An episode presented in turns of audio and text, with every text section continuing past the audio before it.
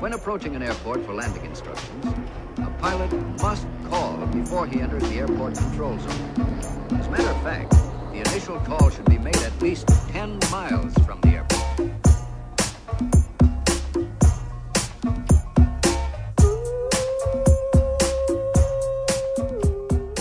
Como é que é, Baltiga? Daqui é a vossa Boombex. Bem-vindos ao quarto episódio de Fuso. E antes de mais, um aviso urgente. É com grande alívio que vos informo que a hora mudou aqui também. É verdade, malta, o fuso passou para 5 horas de novo. Bandeiras que está retomada a normalidade. Aliás, aqui é domingo de manhã, são exatamente 11 horas, enquanto que aí, portanto, vocês já fizeram uma torradita de abacate com uma chávena de café quentinho, já fizeram a vossa aula de Hatha Yoga das 11h30, já mandaram aquele passeio de inverno pela praia com o vosso labrador bege, já regaram e podaram as pontas das ervas aromáticas que têm na cozinha já tomaram um duche quente enquanto cantavam qualquer música da Adele? Someone like you. Já almoçaram em família? Uma comida tradicional pesada? Talvez feijoada? Já ouviram a vossa mãe queixar-se de que vocês não lhe ligam nenhuma? Mas vocês não estão a ouvir porque estão demasiado ocupados a giboiar a feijoada. O corpo todo investido na digestão e bate aquele sono para fazer uma cesta, mas a mãe surge demasiado perto do vosso espaço vital e berra insultos começados com No meu tempo! O que Achavam que as vossas vidas eram perfeitas agora? Tá bem, abelha? Vocês sobressaltam-se e uma pequena memória de feijoada assoma-vos à boca. O vosso pai finge demência e enterra ainda mais o nariz no jornal. Alguém entorna um galheteiro e mancha o tampo da mesa, que ainda por cima é de cerejeira, uma madeira boa. A vossa irmã arranja maneira de ser a vítima no meio disto tudo e amua e bate com uma porta e volta e enfia a cara no scroll de Instagram e cai num silêncio passivo-agressivo. Toca um telefone, a vossa mãe atende com voz doce: Oh, tia Misé, bom ouvir-te! Mas em simultâneo levanta a mesa e esboicela os pratos uns contra os outros de propósito para vocês perceberem que a discussão não fica assim. E comem todos a sobremesa num silêncio tenso. Então alguém quer cafés? Ninguém quer. E vocês levantam-se e mentem. Pá, por acaso, olha, tenho que trabalhar agora à tarde, portanto. Vocês só querem fugir dali, ler par dali, uma despedida rápida, um beijo aqui, beijo ali, beijo aqui, dois a cada, não apenas um, não sejam tontos. Quando vocês já estão na ombreira da porta, o pai acorda para a vida e pergunta algo aberto e totalmente infinito, do estilo: Então e a ti, como é que decorre a vida? E vocês respondem algo do género: Ah, sim. E largam-se escada abaixo, nem esperam pelo elevador, dizem que vos faz bem o exercício. No fundo, mentem sem escrúpulos porque adoram a vossa família, mas ela às vezes é muito intensa e vocês só querem fugir e enterrar-se no sofá a ver séries até cair a noite e vocês mandarem vir um Uber Eats e babarem em frente a um programa da TV Nacional e darem por vocês deitados na cama a não perceberem porque é que é domingo e vocês estão fucking exaustos. Enquanto isto, uh, eu acabei de acordar, malta. Estou de pijama às riscas, uh, de ramelas nos olhos e, e, e o meu dia vai ser tão ou mais promissor. Não sabemos. Sabem porquê? Porque ainda não aconteceu. É isto que é o fuso, malta. Uh, no episódio de hoje vamos falar sobre ratinhos, Trevor Noah e colóquio de imigrantes. Ora então, eu descobri que tenho uma família de ratitos no pátio, malta. Não sei se sabem, mas em Nova York há tipo bilhões de ratos em todo o lado e sucede que, que, que eu moro num resto de chão, o que quer dizer que tenho uma janela que dá para as traseiras, onde esta família de ruidores vive e que provavelmente ainda vivia antes de eu vir para aqui morar. Portanto, no fundo, até fui eu que vim perturbar o sossego deles. Peço desculpa. Ora, como é óbvio, a vossa Booms tem pânico e repulsa absoluta por ratos no geral. Julgo que é a conduta normal a ter neste tipo de situação. Eu fico irracional, fico histérica, hum, pronto, trepo mobília, é, eu sou esse, esse tipo de pessoa. Bom, e uma vez que eu ainda não os consegui exterminar, a minha solução mais imediata para já foi humanizá-los, malta. Ou seja, dar-lhes tipo nomes humanos e personalidades fofinhas e encará-los tipo como uma espécie de roommates, compreendem? Ou animais domésticos com quem uma pessoa escolhe conviver voluntariamente. Hum? Não sei porquê, isto torna-os menos repulsivos aos meus olhos. Uh, portanto, dei-lhes nomes, uh, aconselho-vos até a fazerem o mesmo com os vossos medos irracionais. Não sei, batizem a barata Lourdes que encontrarem atrás do fogão batizem uma, uma centopeia Paulinha ou um aranhiço Tosé. Vocês percebem a ideia. Mas pronto, até ver, eu só privei com o Lionel, que é um ratito pequeno e cinzento que tem uma marca de dentada na orelha. Juro que é verdade, parece que, parece que alguém roeu ali. Não sei se é de nascimento ou uma cicatriz, mas pronto e com o Jorge, que é o irmão gêmeo do Lionel, mas sem a dentada, que também tem assim uma pelagem semi-malhada, semi ou então é sujo, ou lepra, não sei. E por fim, o maior deles todos, que eu decidi em conjunto convosco, que chamaria de Dona Idalina, né? Uh! Que é basicamente uma ratita que é mais para o Ratazana, e que eu decidi que vai ser a mãe deles os dois, porque eu acho que se a tornar maternal, ela de repente fica mais fofi. Percebem? Imagino a dar de mamar, a pô-los na cama, a ler-lhes ler assim uma historieta. Percebem? Pois é. Fazer uma máquina de roupa cinzenta a seguir. Compreendem? E pronto, eu esqueço-me por uns segundos que ela é uma ratazana nona, nojenta, do tamanho de um coelho e que deve ter para. E que se me mordesse eu faleci antes de chegar às urgências. Mas, portanto, assim, chamo-lhe Dona Idalina e olho para ela e de repente até é simpática. Não é? No fundo está tipo a uma cauda de distância de ser um porquinho da Índia. De repente. Ah pá, estes fios do microfone estão-me a, estão a arreliar. Eu, eu não... Isto ouve-se bem ou não? Eu ainda não tive feedback técnico porque ainda não domino este microfone e não tenho uma base para ele, portanto estou basicamente a segurá-lo como se estivesse na amiga Olga. Pronto, mas eh, sobre os ratitos, eles não estão sempre a aparecer, uh, eles só aparecem de vez em quando, é tipo de 3 em 3 dias. E se me perguntarem qual é que é o meu maior medo, é que eles não sejam só três, como é óbvio, que sejam tipo 500, uma colónia inteira a viver debaixo de, do, do meu apartamento e, e pronto, uh, mas não vamos evitar. E a vossa Booms foi então ao Home Depot, que é tipo aqui, cá do sítio, fui comprar armadilhas e a minha ideia era comprar tipo umas ratoeiras normalitas, pensava eu. Uh, com o que é que eu não contava, malta? Com um corredor inteiro cheio de opções, malta.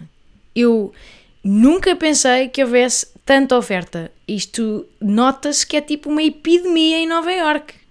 Isto só faltava venderem flautas, como, aquele, como aquele conto dos irmãos Grimm, o flautista do, do Verlauf, agora não me lembro. Mas pronto, eu tive pá, à vontade 45 minutos naquele corredor e eu explico-vos porquê porque aquilo. Eles não fazem ratoeiras daquelas normais, tipo Tom and Jerry, malta. Eles vendem as seguintes opções. Deixem-me aqui consultar, eu fiz uma listinha. Que tem aqui. Ah, então tem ratoeira para apanhar e matar. Pronto, que esta é, é tipo aquela solução clássica. Depois, ratoeira para apanhar apenas e não matar. É tipo uma caixa preta. Depois tem ratoeira para eletrificar, tipo churrasco, que isto aqui é mesmo já ali, a mandar aquele pivete assádico. Uh, ratoeira com câmara de vídeo embutida no interior para a pessoa poder monitorizar a sua chacina. Esta malta é doida. E ratoeira, esta é a minha preferida, para apanhar e não ferir para poder voltar a soltar. Que é o chamado catch and release. Isto existe, malta. Agora digam-me só, eu, eu não. Que seria apanhar o Lionel, imaginemos, e depois pegar na caixa com o Lionel vivo e atravessar Manhattan com, com o Lionel, não sei, na minha mala, no metro, e, e depois devolvê-lo ao esgoto. Ai, vai, anda, Lionel, voa, borboleta, ser feliz. O que é isto? Que real noja! Pronto, mas aparentemente é esta a ideia do catch and release: é apanhá-los e, e, e, e, pronto, e depois devolvê-los à natureza. Como se. É, é, é, e depois havia mais opções ainda, mas estas foram as principais que me chamaram à vista. Não sei se estão, é que depois lá está, quando há demasiada oferta, a pessoa fica um pouco oprimida. Pronto, olha, e foi neste ponto da minha vida que, que eu dei por mim a pensar nas questões éticas da eutanásia de ratos. Porque, tipo, até que ponto é que eu quero destruir aquele lar? Será que o pequeno Jorge e o Lionel não merecem melhor? Não sei. Depois, para além de que, pronto, quando, quando tudo o que é animais, bebés, depois fala mais ao coração da pessoa. E, e, e não sei, olhem, de repente eles já são família. Damos-nos mal. Mas pronto, mas que família é que não se dá mal, não é? Mas eu também não os quero assim à solta. Porque imaginem que se um deles me entra em casa, malta, acabou. A minha vida acabou. Eu faço as malas e vou para Portugal. Caguei. Portanto, a minha decisão, depois de muita ponderação sobre a ética por trás tanto de, desta situação, foi a ratoeira de apanhar e não matar. Pensei muito nisto, mas esta foi a minha decisão. Eu comprei uma mini prisão de Caxias para pôr no canto do pátio e eu acho que é a estratégia ideal porque eu apanho-os à mesma, não é? Eles ficam ali confinados na caixa mas tem lá comidinha. Aquela comidinha que eu pus lá disco, portanto, ainda dá para algumas refeições, não, não vão morrer à fome.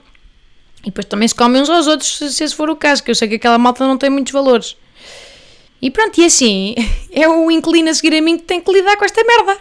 Pronto. Pois é ele que trata de, de do chavascal de, das execuções e, e percebem? E eu não fico com peso nenhum na consciência. Portanto, eu guardo-os aqui, naquele cubículo. Aliás, até é bom eles habituarem-se a viver em Nova York, num espaço pequeno, porque a vida não é fácil. Eles nasceram em bercedoiro, mas a vida não é isto. Não é viver à vontade na cidade inteira. É, tem o seu próprio estúdio agora. Parece-me uma solução mais do que ideal, não é? E é isto, é assim que estamos. Eu também vou-vos dando updates sobre este tema importantíssimo da atualidade americana logo a seguir ao impeachment de Trump, já sabem, ratitos no prédio da Bumps. É... Mais coisas. Bom, agora que já falámos de ratitos, se calhar vamos falar de gatitos. Aliás, de um gatinho em particular que é Trevor Noah, malta. É verdade, esta excepcional transição é para vos falar do espetáculo que fui assistir de, do novo special de Trevor Noah. Fui vê-lo ontem ao Madison Square Garden, que é tipo a grande sala de espetáculo, o pavilhão atlântico deles, que já não se chama assim o pavilhão atlântico, teve 17 nomes, entretanto a pessoa não acompanha, mas estava esgotado e aquilo leva nem mais nem menos do que 20 mil pessoas lá dentro, malta, xiça. O um, que é que eu achei? Eu gostei muito do espetáculo, sendo completamente honesta, Nunca, tipo, chorei a rir. Não foi assim um, um rot flol. Um, mas eu passei o espetáculo todo assim com aquele sorrisito maroto, sabem? Quando eu, eu gosto muito dele, eu acho que ele é um performer incrível acima de tudo. Ou seja, é, é, é bom a fazer vozes, impressions e, e tem uma, é uma figura simpática e empática. Portanto, sou obviamente eh, bastante parcial na avaliação que faço das coisas dele, mas eu acho que o espetáculo foi todo bastante bom. Ele, ele fala muito das seis línguas que aprendeu, e há seis. Tem um beat brutal a gozar com os hinos nacionais dos países, que diz que no fundo têm todos o, o mesmo tipo de melodia e dizem todos mais ou menos a mesma coisa. Então faz tipo um exemplo, tipo tan tan tan tan, coisas do passado de que nos orgulhamos, mas já não vivemos a altura de Estão a perceber a ideia? Obviamente não estou a fazer justiça, mas coisa. E depois que goza com o Trump, não é? Bastante, uh, mas é engraçado, não é mais do mesmo, tipo, tem uma perspectiva engraçada. Fala bastante do Me Too, mas isto tudo sempre com uma perspectiva meio de imigrante, não é? Meio externa, o que eu acho que, que o acaba por tornar muito conciliador. Não, não tenho a certeza se fosse tipo um, ou sei lá, como eles chamam cá, um white privileged man que é sempre um bocado daquelas gavetas em que eles põem as pessoas agora. Não sei se ele se safava com, com tanto, percebem? Eu acho que, por exemplo, com o John Oliver acontece a mesma coisa. Há, há, uma certa, há um certo nível de impunidade que ganham ao terem esta perspectiva de imigrante que gosta dos Estados Unidos e que quer o melhor para o país, mas que não faz parte de. Mas pronto, eu ah, bem, é uma coisa engraçada. Eu, eu, ao meu lado tinha uma senhora African American, para aí de, com 60 anos e 140 quilos, pá, que reagia em voz alta a cada frase que o Trevor dizia. Tipo, ainda por cima tinha assim uma, uma voz meio de gospel, portanto parecia que estava a fazer tipo os back vocals do espetáculo. Ele dizia uma piada e ela murmurava logo a seguir em, em simultâneo, tipo, Oh, that's right, boy, you tell him, boy, go ahead and tell him. Sabem o género? Pá, eu achei imensa graça, só que ao mesmo tempo, com minha, o meu nível de atenção de periquito, eu não conseguia concentrar-me nas duas coisas ao mesmo tempo, era muita informação. Tipo, elas, elas tantas falavam no Trump e ela só dizia, mm -hmm, Oh, you bet your ass it ain't right. That shit was nasty, alright? Estão a ver? Porque sempre com aquele gesto, sabem? Vocês sabem qual é que é o gesto? Aquele, o pescoço a deslizar para o lado e a mãozinha a dizer que não. Mm -hmm, that's right, boy! -hmm. Opa, que especial. Que especial. A senhora tinha, pá, muita graça. Mas foi difícil, tipo, eu ainda pensei às tantas em pedir-lhe para se coibir de comentar, porque foi o espetáculo inteiro. Eu, eu não estava a conseguir, tipo, ouvir as duas coisas. Mas não tive coragem, porque aquela senhora uh, era bastante assustadora. Ela continha dentro dela a autoridade de, para aí, de 57 avós juntas. Daquelas avós austeras e disciplinadoras, estão a ver? Vocês sabem, Provavelmente até tem algumas avós assim, portanto, uh, borrei-me, não é? E não disse nada e continuei. Mas pronto, eu gostei muito de ver o meu Trevor ali do tamanho de uma agulha lá ao fundo no palco, como é óbvio, porque é assim que se vê em coisas ao vivo. E não sei, o que eu gosto nele também é que ele é bastante transversal. Tipo, o público era de todas as idades, de todas as cores, estava bom ambiente, Estão a ver? Estava genuíno bom ambiente. E eu aconselho muito que leiam o livro dele que se chama Born a Crime Nascido um Crime que é basicamente uma biografia dele, porque ele é, ele é filho de mãe sul-africana, que é assim, pretinha, retinta, e de pai suíço, acho eu.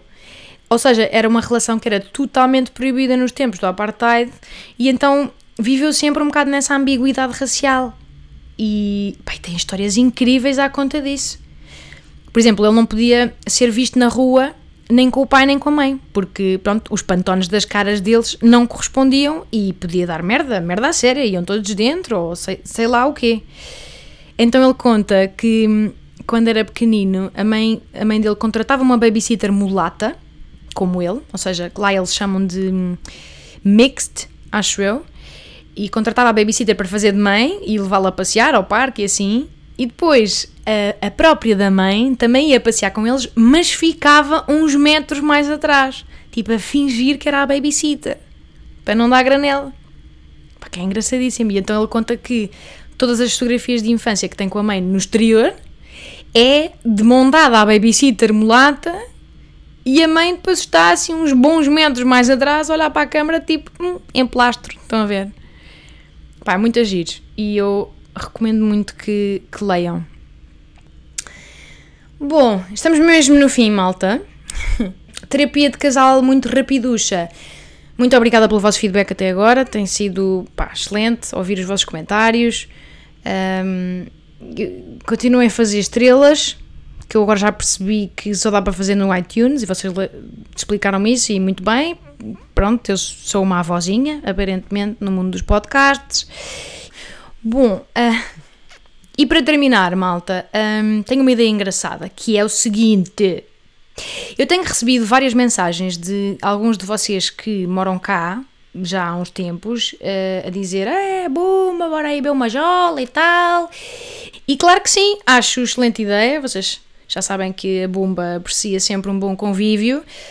Se meter comida, ainda melhor, não é? E eu acho que era giro fazermos, tipo, juntarmos todos os eventos num só e fazer, topem-me esta incrível ideia, um maravilhoso colóquio de imigrantes. Hum? Ou seja, um, um, jantar ou o que quer que seja, para eu vos conhecer a todos e vocês assim também conhecem-se entre vocês também. Que tal? O que é que acham desta ideia? Eu acho que era giro. Pronto, e a questão é: é difícil para mim ir acompanhando as mensagens via Instagram, porque depois misturam-se todas ali no meio. Portanto, eu acho que se moram cá, eh, se calhar o que faziam era mandavam um e-mail para bumbanafofinha.gmail.com Gmail. Vocês são imigras e falam assim: bumbanafofinha at gmail.com Awesome! E combinávamos isso em breve. Acho que pode ser giro. Vamos ver umas minis e picar umas linguiças em Newark. Não necessariamente, está bem? Não necessariamente, mas vocês percebem a intenção.